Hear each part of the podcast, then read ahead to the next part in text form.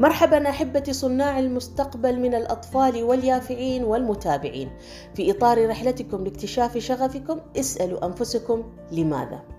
لماذا؟ سؤال مهم يجب أن تطرحوه على أنفسكم. لماذا تفعل ما تفعله؟ لماذا تقضي وقتك في شيء ما؟ إجابتكم على هذا السؤال سيساعدكم في تقييم ذواتكم وتطويرها وستشعرون بأهمية ما تقومون به. كلنا نعرف توماس أديسون الذي أضاء العالم بمصباحه.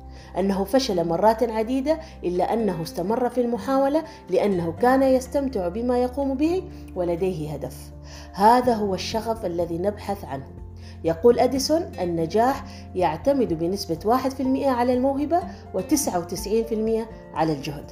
فابحثوا عن شغفكم لأنه وقود نجاحكم.